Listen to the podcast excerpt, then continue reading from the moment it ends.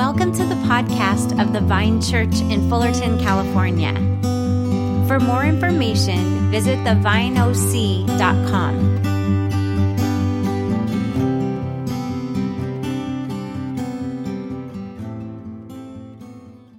Well, hey, good morning again. Hope everyone is doing well. A couple Sundays ago, we kicked off our fall vision series, and in this series, we're exploring the vision that God has given us as a church, and we're also sort of unpacking our sense of how God is leading us in this new season. And so, if you weren't with us in the past couple Sundays, we encourage you to listen online, as we feel this has really been an important series for the life of our church.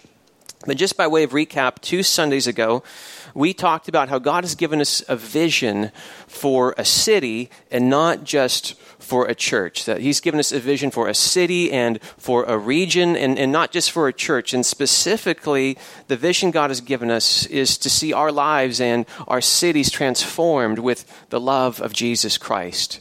Jesus taught us to pray that his kingdom would come and his will be done here on earth as it is in heaven. So that's really our heartbeat. That's what we long to see happen. That is our vision. That is our prayer. And so we began a discussion of, well, okay, so, so how do we see that happen? It's a wonderful vision, but how do we take a step toward that? And so We've been looking at some different things that we are called to as part of how we step into that vision. And so uh, the first thing we saw is that we are called to intimacy, that we are called to lives of intimacy with Jesus Christ. We saw that the first thing that Jesus called his disciples to was that they would be with him that they would live this life of intimate relationship with him. But then the second thing we saw is that we are called to follow him. Jesus said, Follow me. In other words, we are to follow Jesus with our lives. And, we saw that that involves being with him and becoming like him and doing the kinds of things that he did. And so and now, in light of that today, we're talking about how we are not only called to follow Jesus, but we're actually called to follow him together, that we are called to belong. And, and just in, in, in, light of the topic, I've invited some dear friends of ours who are leaders here, uh, Denis and Carey Cruz. They oversee our small groups here at the Vine. I've invited them just to share with us today. And they're just, if you don't know them, they're just amazing people. And I just know we're going to be so blessed by what they have to share. And so I want to invite you to join me in welcoming up Denis and Carey Cruz.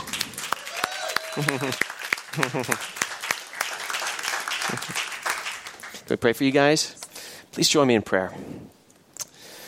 So, Father, we thank you that your word is active and uh, that is alive. And so we pray that through it you would speak to us today. And I, I, pray for Denis and Carey that you would just anoint them afresh, God, and that you would speak through them and that you would give us open hearts to receive all that you would say and to follow however you lead us, God. We pray in Jesus' name. Amen. Amen. Wait, Michael, before you go, is this on? I just want to, church, today is your pastor, Michael Swanson's birthday. Don't leave.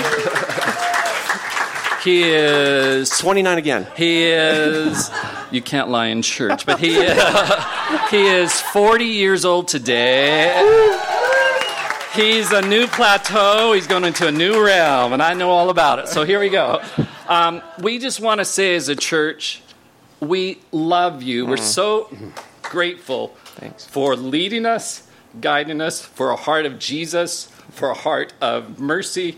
You love the church, you love the lost, and we're just so grateful. And Thanks, we're so blessed, and we hope that the next 40 years you'll be blessed upon blessed. So, Amen. church, join us.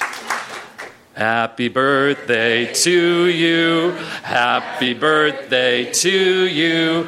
Happy birthday, dear Michael.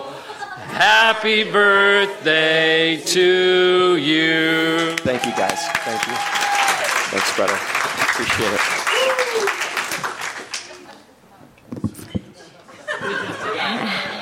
Okay, um, is this good? Because I don't speak in front of mics. You can hear me, right? Okay, so good morning, church, family, and friends and visitors.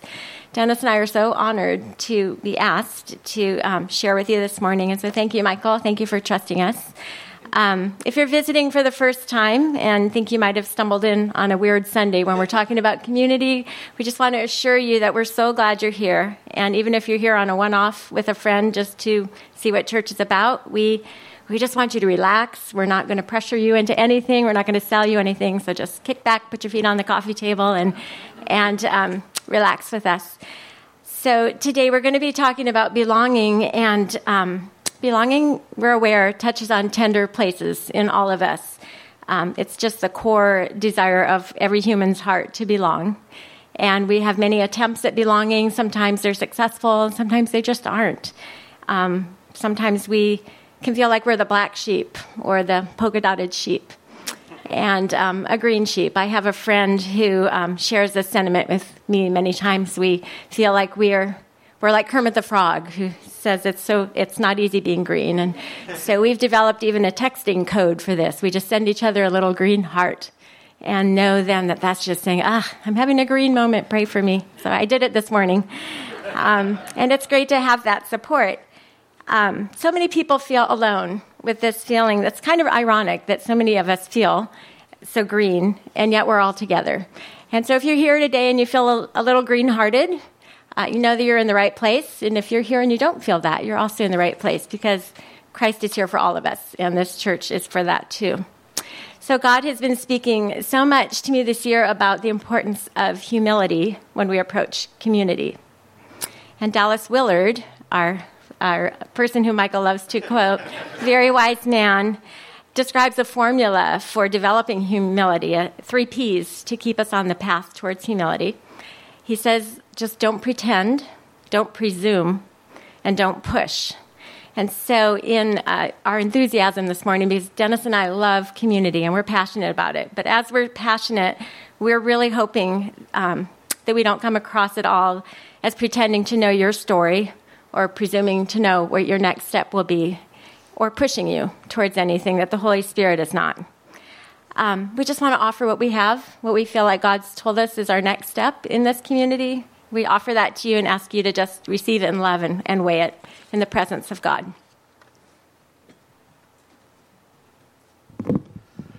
As Carey and I have spent time listening and reflecting on what God has calling us to, this season, we thought we've heard four things. One is we're called to community. We're called to make ourselves home in a family. We are called to risk. And we're called to offer what we have with generosity and without fear. This morning, we'd like to unpack those ideas for you.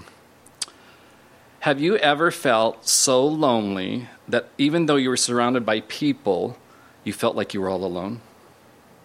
I have.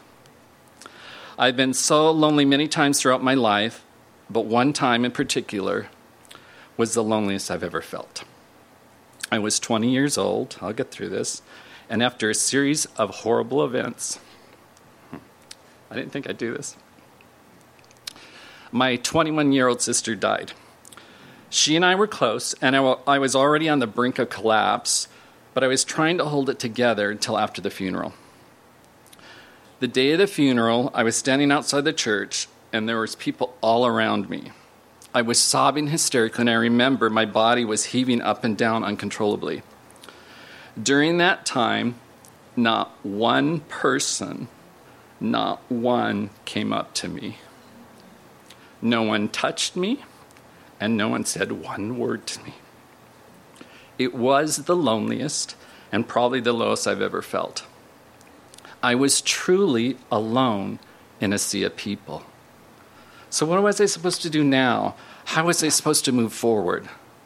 Well, at the lowest point in my life, God reached out to me. I didn't understand it at the time, but God was calling Himself and calling me to live in community. He called out to me, and fortunately, I heard Him and I listened. It sounds weird, but I thought I was supposed to go on this weekend retreat. I knew I was supposed to sign up for this weekend excursion, even though I really didn't want to go. It had to be God's prompting because I was an introvert who was grieving, and I knew it would not be fun to meet 40 new people and share a room with people I didn't know. However, I went on the retreat, and the teachings and discussion were about having a personal relationship with Jesus.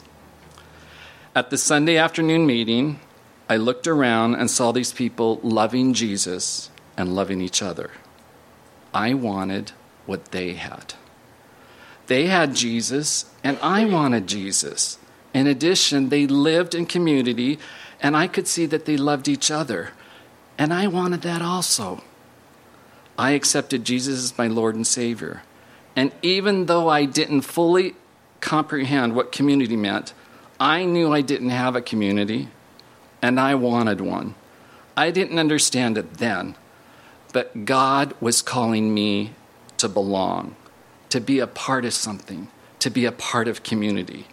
I wanted people in my life, but I didn't know and didn't trust people around me. Even though I was an introvert filled with grief and shame, I didn't have any and didn't have any idea how to connect with people. I knew I wanted and needed community, and God was calling me to community. I felt like the Lord placed a desire to be with people inside of me. He was calling me. I believe living in community is a calling from God. Without those wonderful people who loved me for who I was, laughed at my corny jokes, noticed me, listened to me, and served me, I would still be a broken man today. Many decades later, and some people would say many, many decades later,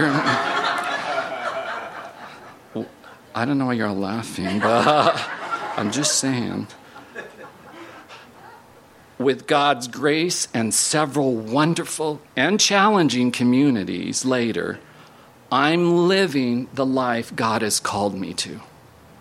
I know that I know that I know that living in community is a calling for all of us. But living in community is always a choice. If you don't want to participate in community, you won't. If you want to participate in community, you will. Living and participating in community takes intentionality no matter where you are. Last week, Pastor Michael referenced the book of Mark and how God called his disciples to follow him. I'm going to add, he called them to be with him and live in community with him for three years. It says in Mark chapter 1, 17 through 18, Come follow me. Jesus said, I will send you out to fish for people. At once they left their nets and followed him. The disciples find out pretty quickly that individualism and doing life alone is not part of Jesus' plan. Through the highs and lows of being together, his followers discover the importance of God's presence, God's calling on their lives, and service in the kingdom. Throughout their journey, they identified their gifts, their fears, their strengths, their weaknesses, and they started to understand who they were in Jesus. Living in community, belonging to God, belonging is a calling from God from our lives. We simply can't function without each other. We need each other and we need to belong. The disciples didn't do life alone, and we're meant, not, and we're meant to not do life alone either. We need each other. And we need to understand, understand the idea that community comes from the sense of responsibility we have for each other. Supportive friendships and healthy relationships are necessary for spiritual growth. We know that life in the world can be grueling at times. We all live it. It may be tough to not get discouraged and become overwhelmed. It may, it may be easy to feel alone and think, no one understands what you're going through. We all fall down and we need help getting up. We are called to be in community, and it may feel risky. However, we must learn to trust each other, to reach out to others, and admit our need for support. We are called to love one another, our friends, our neighbors, our enemies, and the church. It isn't always a breeze, and sometimes it's a whirlwind.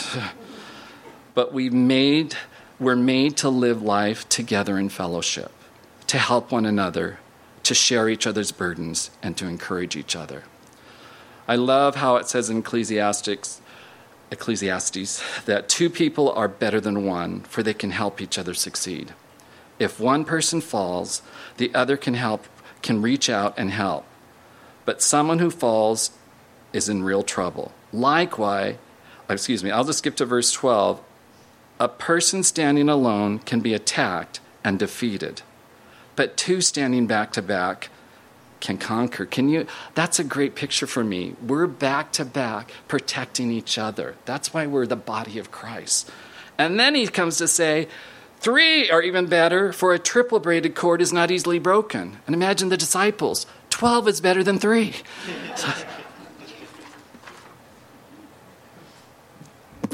And then we also, our second point uh, that we've heard is that we're called to be family. Um, we're a family, not a business, not an institution.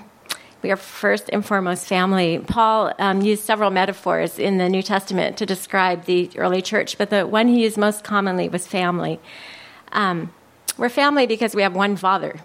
Even every Sunday we pray the prayer Jesus taught us that begins, Our Father who art in heaven. And uh, in Mark 335 jesus was speaking to some people and said whoever does the will of god is my brother and sister. So we are called to be family. But sometimes i forget. Sometimes i think church community is like any other community like the neighborhood community i live in where random strangers just somehow chose the same piece of property. Or um, maybe a common interest or a job or a bunch of people that chose the same college to go to.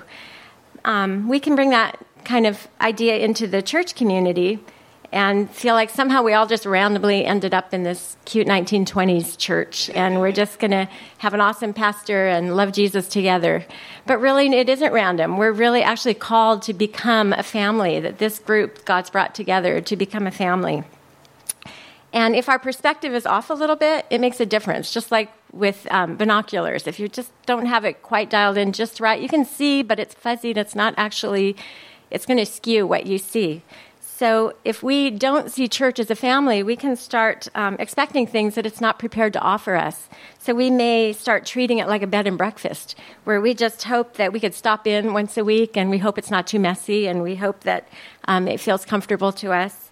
Or um, when we don't remember its family, we can um, forget that we have an important role to play, that we have responsibilities and that we, we forget that we have brothers and sisters who need our attention and our love and support, our affirmation. So, like many of you, I grew up in a family, only I kind of didn't. Thank you, Jeannie. but actually, I kind of didn't grow up in a family because from the time I was six years old all the way through high school, I spent nine months of the year away living at a boarding school. This was in Africa where my parents were missionaries, so that was the structure that took care of my education. So um, the school was definitely not a family. It, it, never intended to be. It was an institution. It was a system. It was designed to keep us orderly and safe. So we lived in dormitories. We ate in cafeterias. We had bells. We had lots and lots of bells, and and it, it, it functioned to keep us safe. And my siblings and I spent three times as much of the year at school as we did at home. So when it came time to go home for vacation, we were very excited, but we found that it took a period of acclimation to figure out what family life was again. There would be an awkward few days of politeness as we relearned who each other were. And there was like a little time of cautious distance, relearning what were the um, limits and the privileges in our home, what was free and what wasn't. My parents were really warm. That wasn't the issue. They're very attaching, affectionate people, and they were thrilled to have us home, just as we were thrilled to be there. But it just was awkward. It was just uncomfortable, and it took a bit of time to acclimate ourselves. Well, what really helped with that process was when my parents began giving us chores. So um, they insisted that we participate in family life by taking out the trash, by making our beds, doing laundry, all the things that you have your children do or you have to do because you're not a child. And trust me, I wasn't a compliant, cheerful child. I did not own up to my part of the family with glee, but um, deep down, I liked what those chores said. I, I got the, the message that was implied. I was not a guest in this house, I was a family member. I belonged here and I had responsibilities. And that felt really good to me. So my mom had this expression she'd pull out when we got a little lazy or we forgot that we could do something ourselves. And she would just say, Make yourself at home. so, Mom, do you have any ketchup? In the refrigerator, make yourself at home. And mom, we don't have any more eggs. Go check the chicken coop. Make yourself at home. So when I had my own kids, I pulled that phrase out. You know how we do, find ourselves saying things, and it became very handy. Mom, will you iron this shirt? Make yourself at home. well, some of us here today maybe need to hear that phrase, make yourself at home, but not in the snarky way that I just said. in, a more, in a more sincere way, to make ourselves at home and um, just embrace this attitude of belonging, because really you're the only one who can embrace the fact that you belong in this family. Your ideas matter, your presence matter, and we might even have some chores for you to do. When you aren't at the table, we notice and, and you matter. So we just hope that you will consider yourself part of family and make yourself at home.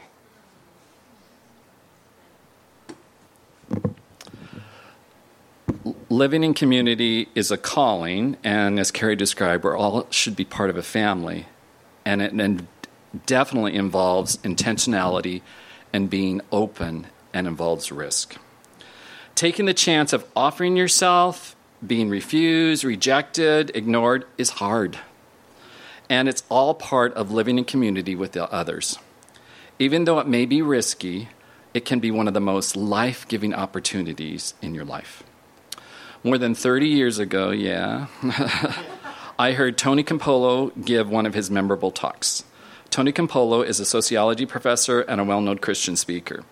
In his talk, he described a study of 50 people that were 95 years or older.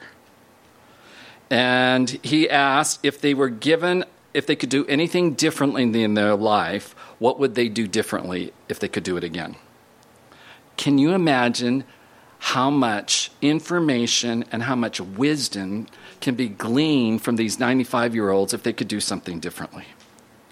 There were many answers, but three answers resounded with the majority of the 95 year olds reflect more, risk more, and do more things that would live on after they are dead.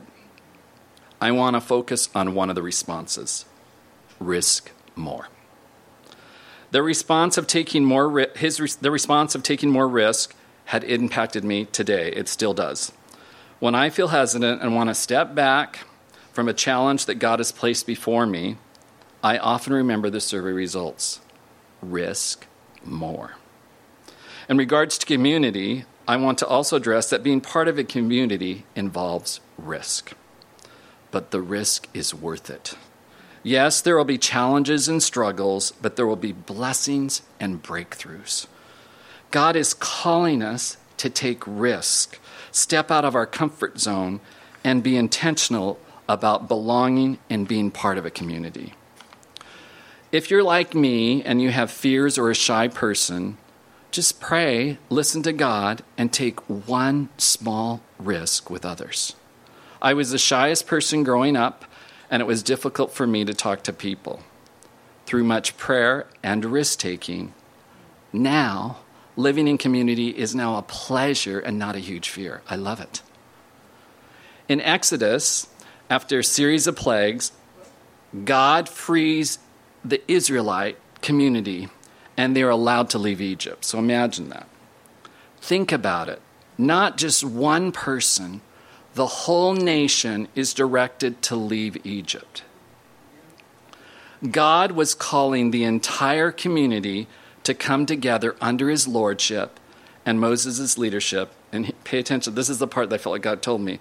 And walk from, imagine the picture, from slavery to freedom. Together they walked from slavery to freedom. The entire community had to risk what was familiar to go to the unknown, the unseen.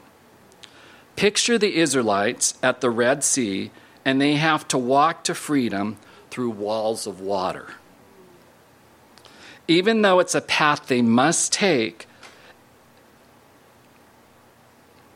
to escape the Egyptians in slavery, walking towards freedom and the promised land still involved risk, and it was incredibly scary if I were there, I'd and the if I were there, I'd be thinking, at least I'm not walking alone. If the water comes crashing down, at least we're going down together. and I'll also be wishing that the person at the front of the line would be walking faster. So that's just me. I believe that the Lord is calling all of us here to take a walk like the Israelites. Except our walk is from fear, our emotional, spiritual bondages, our past, of the world, and into a life of freedom. How do we do it? I think we need to take a walk together, just like the Israelites. God's preparation, His leading, together as a group. We have to walk and risk together in community. And I love how in Galatians 6 2 it sums it up very well. We do it together. Carry each other's burdens, and in this way you will fulfill the law of Christ. Okay, so we're up to our last point about offering what we have, not what we don't have. That's a phrase that I've heard the Lord say to me for a couple years now. Um, offer what you have, not what you don't have. So what do we have? 1 Peter 4:10 says that God has given each of you a gift from his great variety of spiritual gifts. Use them well to serve one another. So the subject of spiritual gifts is a, an amazing one that we hope Pastor Michael will take up someday. Today I I just want to step back from that and, and remember a time when I felt like I would be moaned to Denis, like, I have no spiritual gifts. What are spiritual gifts? I have no spiritual gifts. Um, and it takes time to uncover what is that, what, and, and get reflection from people. What, you, what are you good at? And um, hear from the Lord, and even to receive new gifts. Today, I want to talk more about a gift that we all have that we overlook sometime, a gift that we bring to one another even today here in this room or in our small groups that we're in or just in friendships. So, let me suggest a few. Presence. You give the gift of just showing up. It's so different when there's a group of 10 people versus three. It's so great when people just show up. Just your very presence, you carry Christ with you. If you're if you're a follower of Christ, you carry the Holy Spirit. Holy Spirit, and so you bring something with you when you enter the room. You, you uh, can offer warmth and openness of heart, compassion, gentleness with the hurting. You can offer empathy, seeing the world through someone else's eyes. You can offer graciousness, not taking offense. You can offer encouragement, a gift of words that uplift one another, or a listening ear with a follow up question or two a smile, a hello, and a prayer. These are all things we can offer. And we can offer them with an open heart and with generosity if we're not needing to have an outcome. So on my refrigerator, I have a little sticky note that says, Let go of all outcomes. It's just a reminder to me that my job is not to worry about what happens, it's just my job to offer. So sometimes we offer something and it's received, sometimes we offer and it's ignored. Sometimes we offer something that's precious to us and it's actually rejected. Those things can hurt, but they don't matter. What matters is that we offer what we've been given. When we give away is when we get more. And then we give that away and we get more. And then we get, it's just, it keeps going. We, we learned this years ago from, from a pastor, um, John Wimber. And it's just the way God works with love, with ideas, with money, with um, time just with anything, with something God has taught you, give it away, and then He gives you more. Um, and then what does it mean? Um, you know, give, give what you have, not what you don't have. What don't we have? Well, some, sometimes, many times, I find myself stressed or filled with anxiety, like yesterday. It's usually because I'm, I'm offering what I don't have. I think I should be giving more than I actually have, more time with people than I actually have, more skill than I've even re- acquired more knowledge than I have. Maybe I'm trying to give more grace than I've actually internalized, more energy than I've stored up. Sometimes I'm trying to give more wisdom than I've earned with my life, or more listening than I even have capacity for. And God's grace is there. Don't give what you don't have, but be open to receiving more. So I've been thinking for a while about what keeps me from offering what I have, or what keeps us from offering what we have. And I have a friend, another friend, not my green hearted friend, I have two. Uh, another friend, I need a bunch. we, we walk to Starbucks every, every two Saturdays of the month. And we've been friends for 30 years, so we know each other really well by now. And we are truth speakers into each other's life, truth and grace. And she's just wonderful about offering truth and grace, and I try to be that for her too. So we've been talking for a couple years about vulnerability and courage and what it takes to to really take that next step risk like denis was talking about. We, we, we say to each other like we don't want to we don't want to just have a life that's just this. Like what can we do to encourage each other? And we have found that we share something in common that i wonder if you might also share in common with us. We talk about how we feel like we have two flip sides to us we have uh, we are simu- simultaneously afraid of not being enough and we're afraid of being too much and both of those by themselves can be paralyzing, but when you put them together, it's almost debilitating. It will keep you so frozen. So, what would that look like? Afraid of not being enough, not knowing what to say. Do you ever feel afraid that you um, can't listen with empathy? Or once you find out the information, you'll be overwhelmed with it, not being able to help. Maybe you don't have financial resource or time resource or space in your, in your week.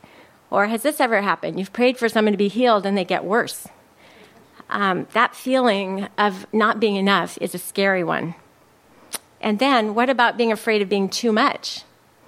Of coming on too strong, of saying the wrong thing, of feeling too heavy to people, of offering something precious to you that feels really sappy to them. That fear of being too much, of, of preaching a sermon that irritates somebody. That was a fear.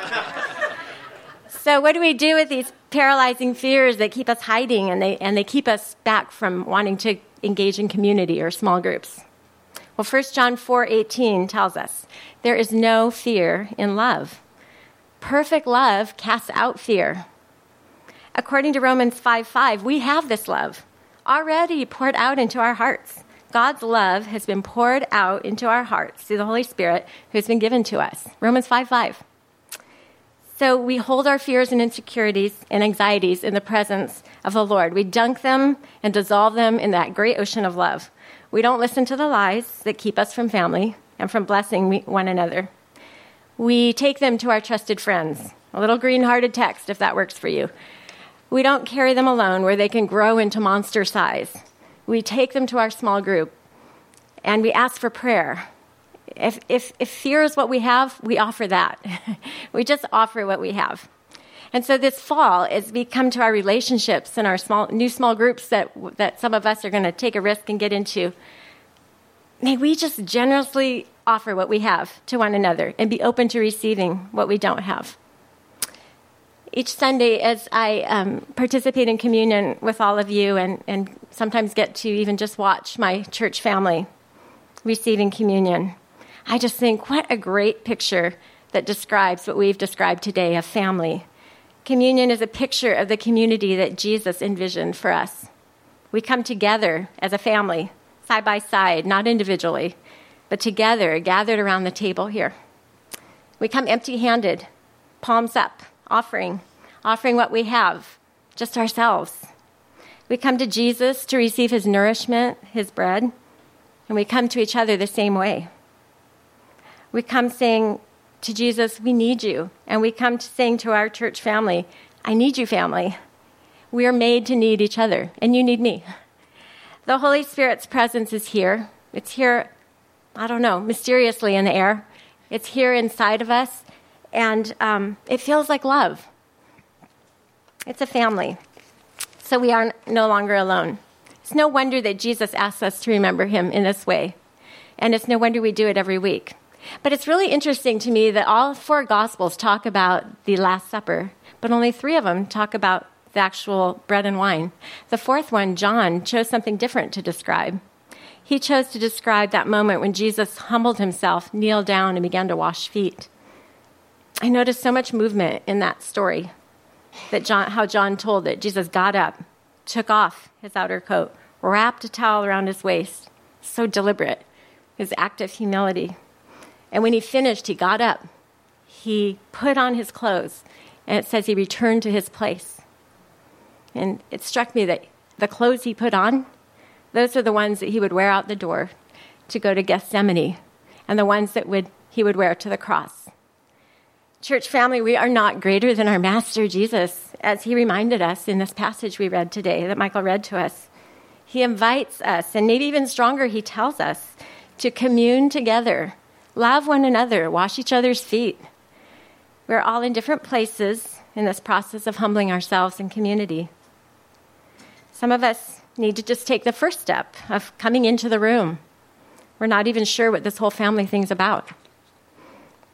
Others of us are in the room, but we need to take off our cloaks of protection, make ourselves vulnerable to offering what we have. And for some of us, the most vulnerable thing that we could do is to take off our shoes and let our friends wash our feet, receiving a tender word, an encouraging gesture. Then, like Jesus in this story, we can stand up, put on our clothes, and return to our place. But what clothes are we to put on?